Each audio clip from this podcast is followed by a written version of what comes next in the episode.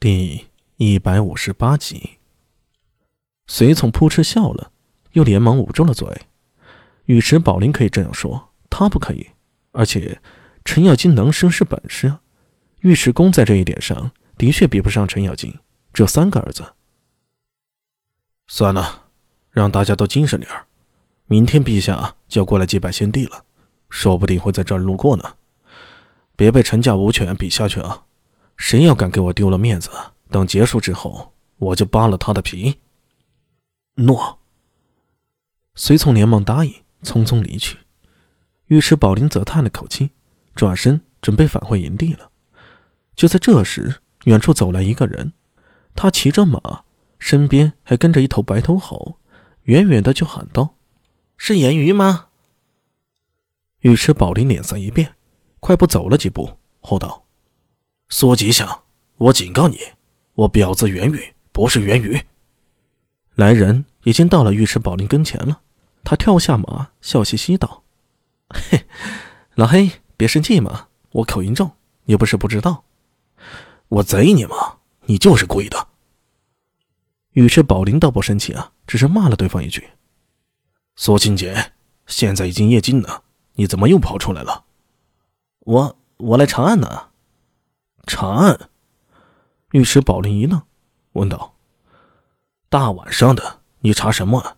再说了，你什么身份查案呢？”“是县君与我委派的，我有通行令牌的。”说着，苏庆杰取出一块腰牌，朝着尉迟宝林晃了两下。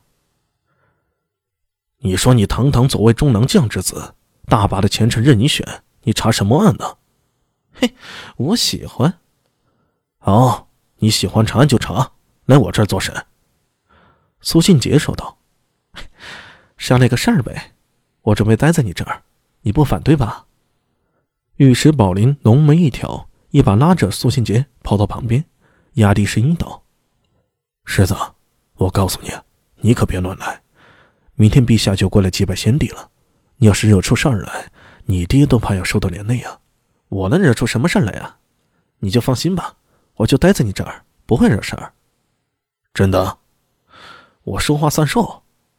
想当初，苏庆杰和尉迟宝林在通善坊差点大打出手，还结了仇。不过大家都是少年，后来在昆明池边打了一场，尉迟宝林虽然打输了，但却没有因此记恨苏庆杰。相反，他和苏庆杰还成了朋友，没事的时候啊就会凑在一起。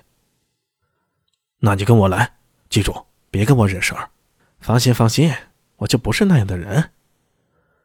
换一个人这么说，于是宝林可能会相信。可苏庆杰嘛，他和苏庆杰虽然认识不久，但也算是了解。这家伙是个胆大包天的人，且骨子里好冒险，和他爹苏定方稳重的性子全然不同。如果是别人，于是宝林肯定会拒绝。但苏庆杰的话，他觉得不会有什么问题。说好了，不许惹事儿。你啰嗦呢？怎么那么多废话？世子，你老实告诉我，到底想干什么？说了查案，你怎么不信呢？查什么案子？要躲在我的军营之中？现在不能告诉你，等合适了，我自然会和你说的。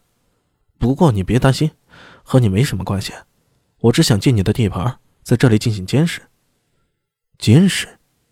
好了好了，别问那么多，烦死人了。御史宝林比苏庆杰年纪大。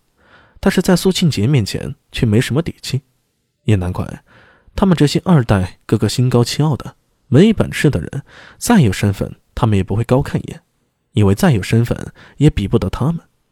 哪怕你堂皇室子弟，惹急了他们也不含糊。可如果你真有本事，就算没什么身份，他们也会接纳。当然了，如果你有身份，更容易融入他们的圈子。总之，这是一群在外人眼里啊高不可攀的群体。但是在他们的内部，一切都要靠本事说话，所以不管苏庆杰怎么嚣张，于是宝林也不会放在心上。谁让他打不过苏庆杰呢？当初在昆明池，苏庆杰打得他鼻青脸肿，而且明显有余力，这也使得尉迟宝林对苏庆杰格外的敬重。已过了子时了，夜色正浓，太尉府里依旧灯火通明，长孙无忌。已有五十有六了，却依旧精神抖擞。他处理完公务，并没有立刻去休息，而是带着几个随从来到后院的西跨院里。怀玉，怎么还不睡呀？还爬到了屋顶上？在西跨院的屋顶站着一个雄壮的少年，听到长孙无忌的呼喊，他立刻纵身跳了下来，落地悄无声息。无忌叔叔，我在上面练功呢。